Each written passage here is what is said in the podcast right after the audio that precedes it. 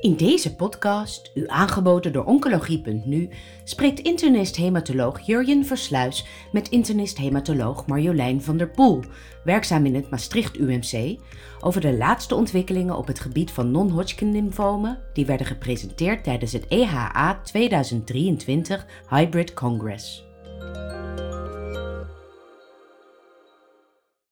Marjolein van der Poel, welkom bij deze podcast waarin we de highlights op het gebied van lymfoom tijdens EH 2023 in Frankfurt zullen bespreken.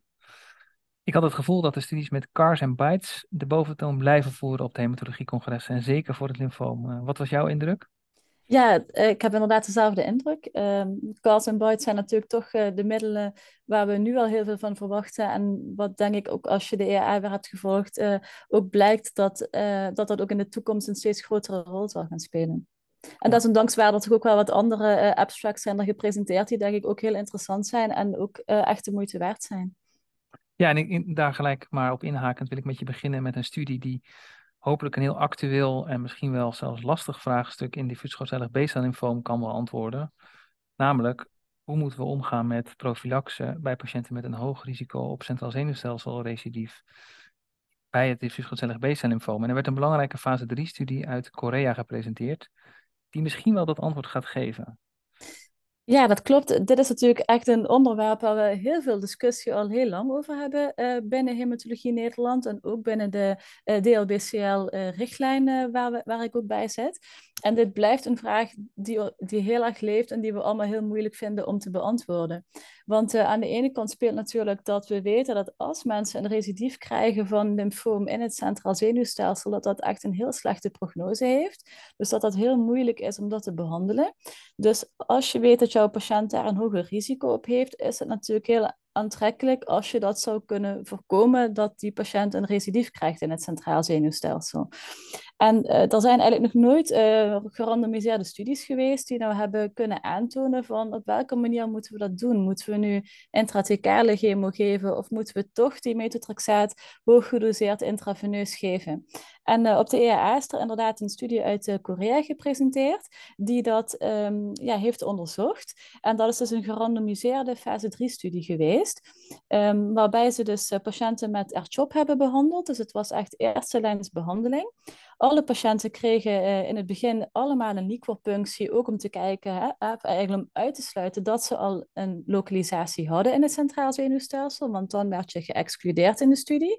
En al die mensen kregen dus ook wel één keer intrathecale chemo toegediend. Maar vervolgens werd er gerandomiseerd om of door te gaan met intrathecale profilaxe of om intraveneuze profilaxe te krijgen. En uh, in die studie konden dus patiënten uh, geïncludeerd worden als zij dus ja, volgens die studie ook een hoger risico hadden op een CNS-recidief. En dat hogere risico is uh, voor een deel hing dat af van de IPI-score, van het hebben van een hoog LD of meerdere extranodale localisaties, maar ook van bepaalde specifieke localisaties zoals nier, bijnier of testis. Dus het is wel ietsjes anders gedefinieerd dan dat wij dat in onze richtlijn gedaan hebben. Dat moet ik er ook wel bij zeggen. Um, en verder is het zo dat voor de groep die intraveneus methotrexaat kreeg, dat was in principe 3 gram per vierkante meter. Dus dat is ook wat wij ook high-dose MTX vinden. Behalve voor patiënten 70 jaar of jonger, die kregen 2 gram per vierkante meter ja, waarvan je dan kan discussiëren of wij dat dan helemaal vinden dat dat hoge dosis uh, is. Um, maar in ieder geval was de conclusie van deze studie dat er geen verschil werd gevonden in het risico op een CNS-recidief. En ook dat uiteindelijk de progressievrije overleving verder ook niet verschillend was. Dus deze studie ja, toont in ieder geval niet aan dat het beter is om intraveneus methotrexaat te geven. Nee, dat was denk ik wel de verwachting uh, van de onderzoekers bij deze studie. Ja. Kan je nog iets zeggen over het percentage CZS-recidieven wat ze zagen? Dat lag, als ik het goed heb, zo rond de 5%. Ja, dus dat, dat klinkt laag. Dat klinkt laag, hè. En um, dat is natuurlijk altijd ingewikkeld, want de vraag is, had je die mensen nou helemaal geen profilaxe gegeven, zouden ze dan misschien um, nog toch meer CNS-recidieven hebben gehad? We hebben natuurlijk geen derde arm die helemaal geen profilaxe krijgt, want de vraag is... Uh, is het überhaupt natuurlijk wel zinvol om profilaxe te geven? Zijn wij in staat om ook maar iets te voorkomen? Um, of ehm, ja, als je heel kritisch bent, zijn wellicht toch niet helemaal de juiste patiënten dan in deze studie gegaan. Is dat risico waarvan wij zeggen, ja, dat vinden wij nou zo hoog, die mensen moeten we profilaxe geven? Zijn dit mensen geweest die misschien ja, bij voorbaat al een iets lagere kans überhaupt hadden op een CNS-recidief? Dus um, dat is natuurlijk altijd ingewikkeld bij deze studie. En iedere studie die tot nu toe gedaan is, is ook altijd wel weer kritiek op de methodologie.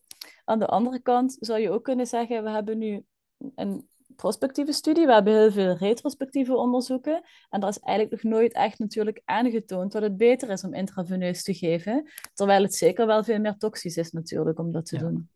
Ja, dus die conclusie kan je dan misschien voorzichtig wel trekken, dat, dat hoge dosis IV metatrexaat misschien niet nodig is. Of je het dan helemaal moet weglaten? Dat is denk ik een moeilijke. En ik denk ook, kijk, we moeten natuurlijk de publicatie gaan afwachten van, uh, van deze studie. Uh, en dat dan zeker ook nog eens opnieuw uh, in, um, in de werkgroep voorbij laten komen. met, ja, de, met de publicatie erbij van wat vinden we nu van deze data en durven we nu te concluderen in combinatie met andere data die we hebben, dat wellicht die intraveneuze toediening toch ja, niet zo heel veel toevoegt. Het oordeel is, jij, jij waagt je nog niet aan een sterk oordeel over uh, hoe wij nu voor de dagelijkse praktijk verder moeten. Eh, nee, ik durf het nog niet helemaal te zeggen op basis van een abstract dat uh, gepubliceerd of uh, gepresenteerd is. Maar het zou me niet verbazen als we toch steeds meer twijfel gaan krijgen over de toegevoegde waarde van de intraveneuze MTX. Ja, dat is wel duidelijk. Ja. Oké, okay. dan um, een, een onderwerp wat wel gerelateerd aan het diffuus grootcellig B-cel met primair mediastinaal B-cel Uh, dat is een ziekte waar volgens mij niet zo heel vaak studies naar gedaan worden, omdat het al zo'n goede prognose hebben. Maar deze studie die werd gepresenteerd in de plenary uh, sessie, dus uh, ja, belangrijke data denk ik. Kan je vertellen wat voor studie dat was? Ja, het is een studie geweest van de, uh, van de ILSG 37-studie. Um, en uh, het is een studie geweest naar primair mediastinaal B-cel-lymfoom. En daar zijn inderdaad eigenlijk ook uh, geen gerandomiseerde studies naar gedaan. En wat we eigenlijk dus met z'n allen doen, is dat we uh, of gewend zijn om zes kuren ertjop te geven, maar dat we dan vervolgens nog radiotherapie geven op, ja, op de bulk die er dan zat in het mediast. Of als alternatief wordt ook wel beschreven dat je dose-adjusted epoch R kan geven. en dan zou je de radiotherapie kunnen weglaten. Terwijl eigenlijk strikt genomen we dus ja, nooit hebben onderzocht, gerandomiseerd, wat is nu beter, R-CHOP of dose-adjusted epoch. En als je dan voor R-CHOP kiest, weten we strikt genomen eigenlijk ook niet of het nodig is om die radiotherapie toe te voegen. Terwijl natuurlijk als je radiotherapie op het mediast geeft, dat natuurlijk toch ook wel voor toxiciteit kan zorgen. Nou, deze studie is een eh, fase 3-studie geweest, waarin patiënten dus eerst uh, systeemtherapie kregen middels rituximab en een anthracycline gebaseerd regime. En dan voor de patiënten die dan op de PET in een complete metabole remissie kwamen, werd er gerandomiseerd tussen het wel of niet geven van uh, radiotherapie. En uh, wat ze nu hebben gepresenteerd is een interim-analyse van, die, uh, van deze studie, na een mediane follow-up van 30 maanden. En men vond dan geen verschil in progressievrije overleving tussen de observationele arm of de arm waarin radiotherapie werd gegeven. Nou, ook dit is natuurlijk het is een interim-analyse. We zullen natuurlijk uiteindelijk ook um, langere follow-up misschien nog moeten bekijken. En dat zal natuurlijk ook nog een publicatie moeten volgen. Aan de andere kant, de mediane follow-up is nu 30 maanden. Dus dat is best wel een lange follow-up duur voor een uh, grootcellig B-cel-lymfoom. Uh, en als je dan geen verschil ziet, dan heb je toch het idee dat dat wel heel sterk uh, het ondersteunt dat je bij een complete remissie op je PET-scan radiotherapie veilig kan weglaten en daarmee de patiënt misschien ook wel toxiciteit kan besparen. Ja, als ik nou toch een beetje kritisch mag zijn. Um, de, uit, de uitkomsten waren uitstekend. Ik, ik kijk naar een uh, PFS van 98,5% in de patiënten die uh, radiotherapie gehad hadden. En 96,2% in de observatiearm, dus geen radiotherapie. Dan heb je het nog steeds wel, absoluut gezien, over een verschil van 2%. En uh, de, de, over, de uitkomsten zijn uitstekend, maar dan heb je misschien 2% van de patiënten die je toch onderbehandelt. Hoe kijk je ja, daarnaar? Nou ja, kijk, het was geen statistisch significant verschil. Dus ik denk dat je niet kan zeggen dat dat dus 2% eh, beter is. Nee. nee. nee Oké. Okay. En de studie was gepowered ook op, deze, uh, op dit eindpunt? Nou ja, ze zagen wel minder uh, events dan ze van tevoren verwacht hadden, dus dat is zeker wel zo. Um, hè, dus je zou er nog kunnen denken, zijn dat dan relatief heel goede patiënten geweest wellicht die die, die, die studie in zijn gegaan? Uh, anderzijds denk ik, ja, als je op je pet toch echt een complete remissie bereikt, dat dat toch wel heel veel zegt dan. Uh, ja. Ja, ja, en zoals je al schetste, je mist natuurlijk, je, je scheelt, je spaart een hele hoop toxiciteit uit. Late ja. tumoren, cardiale toxiciteit. Exact, ja, precies. Ja. Althans, dat, dat denken we. Dat moet, de studie moet eigenlijk nog langere follow-up hebben. En dan kun je misschien ook zien van, zie je ook daadwerkelijk minder toxiciteit. En daarvoor heb je natuurlijk uh, echt wel langere follow-up nodig. Absoluut. Ja. Is de tijd dan al daar om de radiotherapie weg te laten bij deze populatie patiënten? Um, persoonlijk uh, weet ik dat de meningen daarover verschillen in de verschillende centra in Nederland. En dat ook lang niet iedereen dat nog deed. Zelf zou ik heel erg geneigd zijn om het weg te laten, inderdaad. Ja. ja. Nou. ja. Ja, mooie, mooie data. Uh, we gaan naar uh, het folliculair lymfoom. Um, uh, en patiënten met een, een, progressie binnen 24 maanden na eerste lijns therapie. POD24 als denk ik een relatief nieuwe, nieuwe term binnen folliculair lymfoom. Um, dat is een populatie met een hoge risicoziekte. En daar, dat is denk ik een populatie met een unmet clinical need. Daar moet iets voor, goeds bedacht voor worden. Um, en die studie, de de epcoritamab-studie is uitgesplit voor die patiënten die deze kenmerken hadden. En die data werden gepresenteerd door Anna Sureda. En die zagen er eigenlijk best, uh, best goed uit, denk ik. Kan je, iets, kan je daar meer over zeggen? Ja, dat klopt. Nou, dit gaat natuurlijk over een van die bouts waarvan we zeiden, wat natuurlijk toch heel veel uh, bepalend is op congressen als het over uh, lymfoom gaat. Dus epcoritamab is inderdaad een bispecifieke antistof gericht tegen CD3 en CD20, waar we heel veel studies uh, mee doen, ook in, in Nederland in de verschillende centra. en in deze studie is er inderdaad gekeken naar behandeling met epcoritamab in combinatie met rituximab en lenalidomide bij folliculair lymfoom. En daar zaten patiënten in met POD 24, ook patiënten zonder POD24. Uh, en patiënten kregen 12 cycli combinatietherapie van epcoritamab met uh, rituximab en lenalidomide. En daarna wel gedurende ja, maximaal twee jaar nog onderhoudstherapie met monotherapie epcoritamab. Dus natuurlijk ook wel een vrij lange behandeling die patiënten dan moeten ondergaan. Um, en wat ze zagen was dat er inderdaad heel hoge response rates waren, want voor de hele groep was de uh, response rate was, uh, 97%, dus dat is natuurlijk echt wel heel hoog, met uh, 86% complete remissies. En ook in de POD24 groep lagen die aantallen eigenlijk hetzelfde. Dus dat is toch wel heel indrukwekkend voor een patiëntengroep die uh, ja, toch ook binnen de folliculair lymfomen een ja, slechtere prognose heeft dan dat wij gemiddeld kennen van het folliculair lymfoom. En ze zagen zelfs dat die responspercentages uh, veel hoger lagen dan dat die mensen hadden voor hun ja, voorgaande therapie. Dus we zijn toch een beetje gewend dat naarmate je verder in je behandeltraject komt, dat het er niet rooskleuriger op wordt. Dus dat is eigenlijk wel heel mooi om te zien dat deze behandeling dan zulke hoge responspercentages kon geven. Dus dat ziet er denk ik heel veelbelovend uit. Ook qua toxiciteit wordt dat allemaal uh, goed verdragen. Um, en het is natuurlijk mooi, uh, men gaat het ook nog bekijken in een fase 3-studie om te kijken, ja, komt daar dan ook wel echt uit dat dit iets toevoegt boven uh, ja, behandelingen waarbij we misschien ook zonder epcoritamab al mooie responspercentages zouden kunnen krijgen. En weet je in welke, tegen welke behandeling dat wordt afgezet in die fase 3-studies? Nee, dat weet ik niet, eerlijk okay. gezegd. Nee, nee. Maar goed, ik denk wel dat we samen kunnen concluderen dat de huidige tweede lijnsbehandelingen voor deze patiëntpopulatie niet tot zulke hoge responsrates leidt. Precies, ja. En wat je natuurlijk uiteindelijk wel zou willen gaan zien in een fase 3-studie, is dat je niet alleen zulke hoge response rates hebt, maar je hoopt natuurlijk dat het uiteindelijk ook een betere overall survival ja. gaat geven. Want het is natuurlijk ook wel de andere kant van de medaille, is dat patiënten dus ook wel eerst 12 cycli van een behandeling krijgen en vervolgens nog, uh, nog een hele lange maintenance uh, behandeling. Um, en dat is dan misschien ook wel weer het nadeel, hè, dat patiënten niet heel snel in een traject zitten waarin ze geen behandeling hoeven te krijgen. Dus het zou natuurlijk mooi zijn om te zien dat zich dat ook gaat vertalen in een overall survival voordeel. Ja. Werden de data getoond van survival in deze hoogrisicopopulatie? Uh, die data die zijn, voor zover ik mij kan herinneren, niet getoond, nee. Nee. nee. Werd nee. ook niet in het abstract besproken, nee. namelijk. Uh... Precies, nee. Oké, okay. nou, nou las ik dat epcoritamab door de FDA inmiddels is goedgekeurd. Weet je hoe de ontwikkelingen daar zijn in Europa? Ja, het is bij ons nog niet, uh, nog niet goedgekeurd. Um, er is natuurlijk een publicatie geweest uh, over epcoritamab monotherapie, maar dat was voor DLBCL. En op basis van die studie gaat men wel proberen om registratie te krijgen voor het middel. Ehm, maar op dit moment is dat er dus nog niet. We hebben wel in uh, heel veel verschillende centra in Nederland allerlei studies open met epcoritamab voor uh, folliculair lymfoom, maar ook voor uh, grootcellig B-cel lymfoom.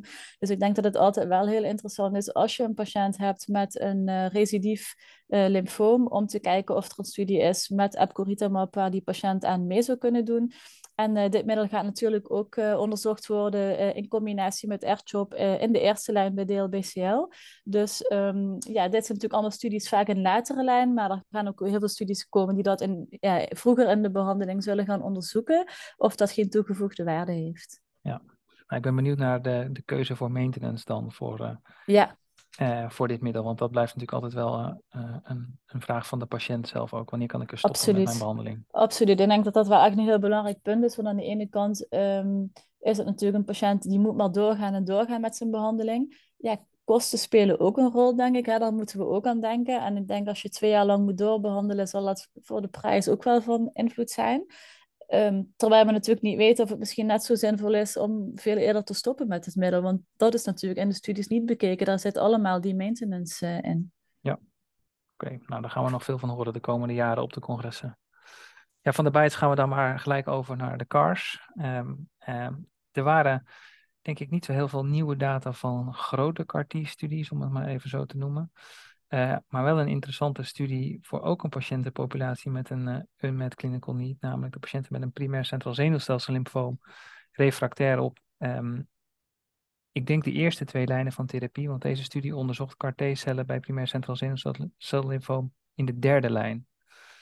Ook best goede data. Wat vond jij?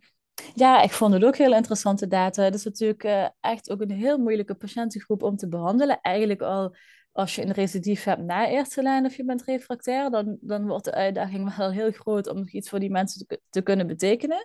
Aan de ene kant ligt dat soms ook wel aan de symptomen die mensen natuurlijk hebben. Uh, en aan de andere kant ook omdat het echt moeilijk is om dan nog een behandeling te vinden die kansrijk is voor een patiënt.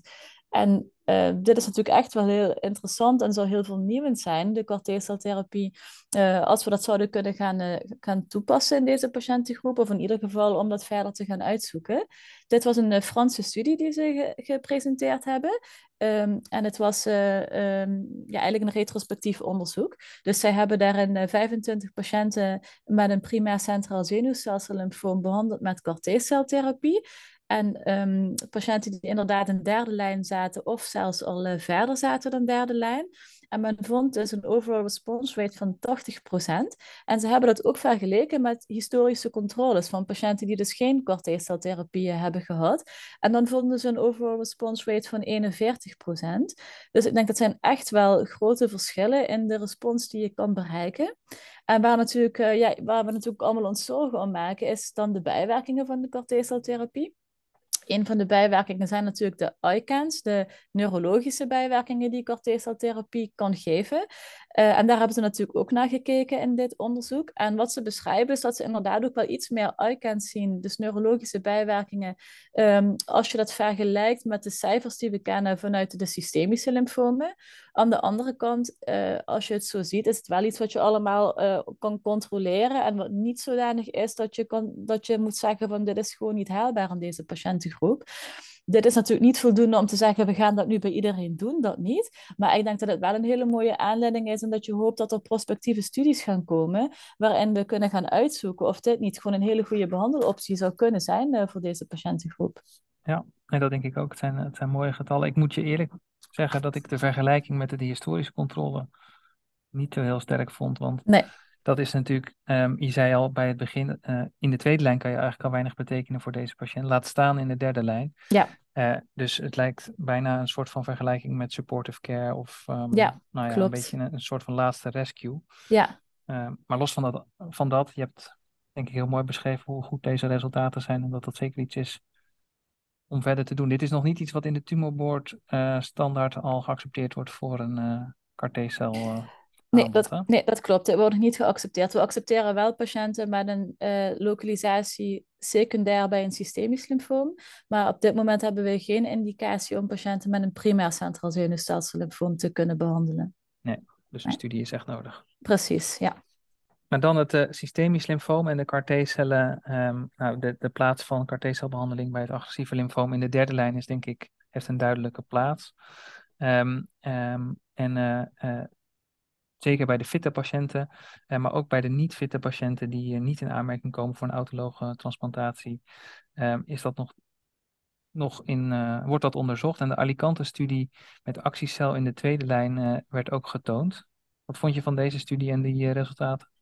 Nou ja, ik vond het ook een hele uh, relevante en interessante studie, met ook hele mooie resultaten. En dat is ook omdat uh, deze studie, die Alicante-studie, heeft gekeken inderdaad naar carteceltherapie met actiecellen in de tweede lijn. Op dit moment kunnen we dat in Nederland nog niet. Hebben we nog helemaal niet vergoed, carteceltherapie in de tweede lijn. Maar we hopen daar natuurlijk wel heel erg op. Omdat we al weten, ook vanuit de Zuma-7-studie onder andere, dat dat echt wel effectiever is. Ook uh, niet alleen voor oudere, maar ook voor jongere patiënten um, die refractair waren op eerste lijnstherapie of die een recidief hadden binnen 12 maanden na de eerste lijn, dat eigenlijk corticeltherapie een effectievere behandeloptie is dan ja, dan, dan salvage chemotherapie en een stamceltransplantatie. Dus dit is iets waarvan we echt hopen en denken dat we dat in Nederland ook snel kunnen gaan toepassen. En dan zit je dadelijk inderdaad met het dilemma van wat nou als je iemand hebt die ouder is en waarvan je zegt van ja, die komt nu in aanmerking, maar hij is, ja, het is eigenlijk iemand die we ook nooit autoloog gegeven zouden hebben. En dan hadden we vanuit de Zuma 7 wel al wat data, maar dat was nog niet helemaal specifiek op die oudere patiënt gericht. En deze studie heeft echt gekeken naar de transplant-ineligible patiënten. En laat ook zien dat ook hierbij die corticeltherapie in tweede lijn, dat dat gewoon feasible is uh, qua toxiciteit en dat het ook qua effectiviteit gewoon heel erg goed is. Um, en dat zijn wel relevante data, omdat we, ja, zoals ik al zei, toch hopen in de korte termijn dit ook echt te kunnen gaan doen in Nederland. Ja, nou viel mij wel op als je naar toxiciteit kijkt bij deze wat meer kwetsbare populatie, dat de IC-admissie-percentage ehm, uh, relatief hoog was, uh, zo'n um, 30 procent. Heb ik dat mis? Dat, dat lijkt me hoog. Ja, dat denk ik ook wel dat het hoog is. Kijk, wat ik moeilijk vind, uh, dat is daar niet zo letterlijk besproken, is dat bijvoorbeeld op een gegeven moment was het ook zo, zeker toen wij ook in Nederland allemaal net gingen beginnen met carteceltherapie, was dat je soms zei, nou bij een bepaalde graad CRS of een bepaalde graad ICANS gaan we gewoon standaard iemand uh, op de IC opnemen. En naarmate je dan uh, meer ervaring krijgt met je carteceltherapie, weet je dat dat misschien soms ook niet altijd moet. Dus ik weet niet zo goed in dit studieprotocol of dat nu echt is uh, ja, dat die patiënten zo ernstig aangedaan waren dat dat nodig was, of dat dat misschien per protocol was van nou, nu speelt dit, dus we gaan die patiënten naar de IC brengen. Maar dat is zeker wel iets om, uh, om in de gaten te houden. Um, en ik denk ook, nou we zullen gaan moeten kijken uh, hoe de verdere ervaringen gaan zijn met ouderen in de tweede lijn. dat we natuurlijk ook wel door onze ervaring die we hebben inmiddels met carteceltherapie steeds beter weten hoe we CRS en ICANS moeten uh, opvangen. En dat er ook meer manieren zijn om toch net iets eerder al die toxiciteit te ondervangen als je bang bent dat je patiënt kwetsbaar is om misschien naar een IC toe te gaan. Ja, nou hebben we in Nederland volgens mij de DALI-studie lopen. Een studie ook voor uh, de oudere patiënt die um, uh, een fase 3-studie, wat een fase 3-studie is, hè, en randomiseert ook tussen een andere CAR um, en een chemoschema van keuze. Heb ik dat goed? Ja, dat heb je goed. Ja, de studie is niet uh, bij ons open, dus ik ken ook niet dat hele studieprotocol hoor. Dus uh, ja. Ja, die studie is in ieder geval in het Erasmus wel ja. open, dus dan kan ik ja. hier reclame in ieder geval hier uh, ja. maken. Ja. ja, heel goed. um, ja, tot slot een laatste patiëntengroep waar je eigenlijk, moet ik zeggen, op congressen meestal geen verhalen over lang ziet komen, het NKT-cel-lymfoom ook zo'n populatie die uh, moeilijk te behandelen is met een uh, hoog recidiefpercentage en vaak agressief klinisch beloop. Um, en daar werd een studie gepresenteerd met uh, eh, PD1-remming in die setting, ik geloof in de tweede lijn. Wat vond je van die data? Ja, ik vond het dus best wel interessante data, omdat je inderdaad bijna nooit studies ziet over het NKT-cellymfoom. Het is natuurlijk ook een patiëntengroep die zeldzaam is, zeker hè, ook bij ons in Nederland is dat nog niet iets uh, waar we heel veel patiënten van hebben. En toch een paar keer per jaar denk dat we herkennen dat we wel allemaal die patiënten hebben. En als iemand dan dus uh, niet respondeert op je eerste lijn, is het dus ja, best wel moeilijk om die patiënten nog goed tot een salvage te brengen. En dat was een studie vanuit uh, Frankrijk, waarin ze inderdaad hebben gekeken naar het effect van uh, uh, anti-PD1-therapie. Um, en het was op zich maar een klein groepje patiënten, uh, eh, 37 patiënten. En aan de andere kant, voor dit type lymfoom, is dat echt wel de grootste serie die beschreven is. Dus dat is dan ook wel weer wat het is. En ze hebben dat dan ook weer vergeleken met een historisch cohort van patiënten die dus geen uh, anti-PD1-therapie kregen. En uh, wat ze dan zeggen, is dat inderdaad de patiënten die PD1-therapie kregen, dat die goede response rates hadden van rond de 40% En dat uiteindelijk de overall survival van die groep die die behandeling kreeg ja, beter was dan, het, dan de, het historische cohort dat ze hadden. Um, en dat ondersteunt wel een beetje de kleine series die er beschreven zijn in de literatuur over toch het effect van deze behandeling uh, bij het NKT-cellymfoom. En kan misschien toch wel handvatten bieden als je een patiënt hebt met een um, ja, recidief, uh, ja, dat het misschien toch mooi zou kunnen zijn als je dit zou kunnen toevoegen. En je zou natuurlijk kunnen zeggen, we zouden dan eigenlijk een uh, prospectieve gerandomiseerde studie moeten krijgen. Dat zou natuurlijk heel mooi zijn. Maar ja, de vraag is natuurlijk hoe reëel het is dat dat er gaat komen in, bij een lymfoom dat zo zeldzaam is. Dus dan denk ik toch dat het heel mooi is dat deze data gepresenteerd zijn. Ja, en hoe zie jij dan, uh, uh, hoe stel je dat voor, dit, dit soort middelen in deze setting van de behandeling? Is dat iets tot aan progressie of is dat iets als bridge to bijvoorbeeld een um, allogene stamceltransplantatie? Nou ja, ik denk dat dat um, er ook wel heel erg aan ligt natuurlijk wat voor patiënt je hebt en hoe fit hij is. Maar ik denk bij een patiënt die uh, fit is en die in de allo aan kan, zou ik het eerder als een bridge naar allo zien. Ja, en die ja. data werden ook getoond in diezelfde sessie, hè? De effectiviteit van allo bij het NKT-cellymfoom. Uh, wat volgens ja. mij ook best mooie resultaten. Precies, ja, klopt. Dat werd ook uh, gepresenteerd. Uh, dus er was ineens heel veel NKT-lymfoom relatief. Maar ook dat, ook dat liet mooie resultaten zien. Dus ik denk, heb je een patiënt um, ja, die je in remissie kan brengen um, en die jong is en fit is, dan is het denk ik helemaal niet verkeerd om dan toch te consolideren met een allogene transplantatie, inderdaad. Ja. ja. Nou, dankjewel. Um, als je zo nu alles overziet, zijn we dan nog zijn er nog dingen die je verwacht op de komende congressen, uh, op de volgende ASH, waar we echt naar uit moeten kijken?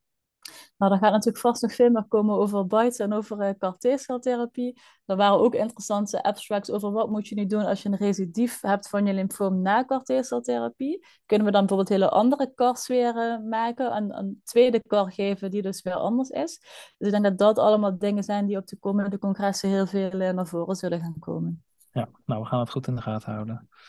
Dankjewel Marjolein voor deze uh, samenvatting van de EAA op, op het gebied van lymfomen. Dankjewel ook. Bent u geïnteresseerd in meer podcasts? Deze zijn te vinden op de website www.oncologie.nu. Heeft u zelf een onderwerp of onderzoek dat besproken kan worden in een podcast? Mail het naar info.uitgeverij-jaap.nl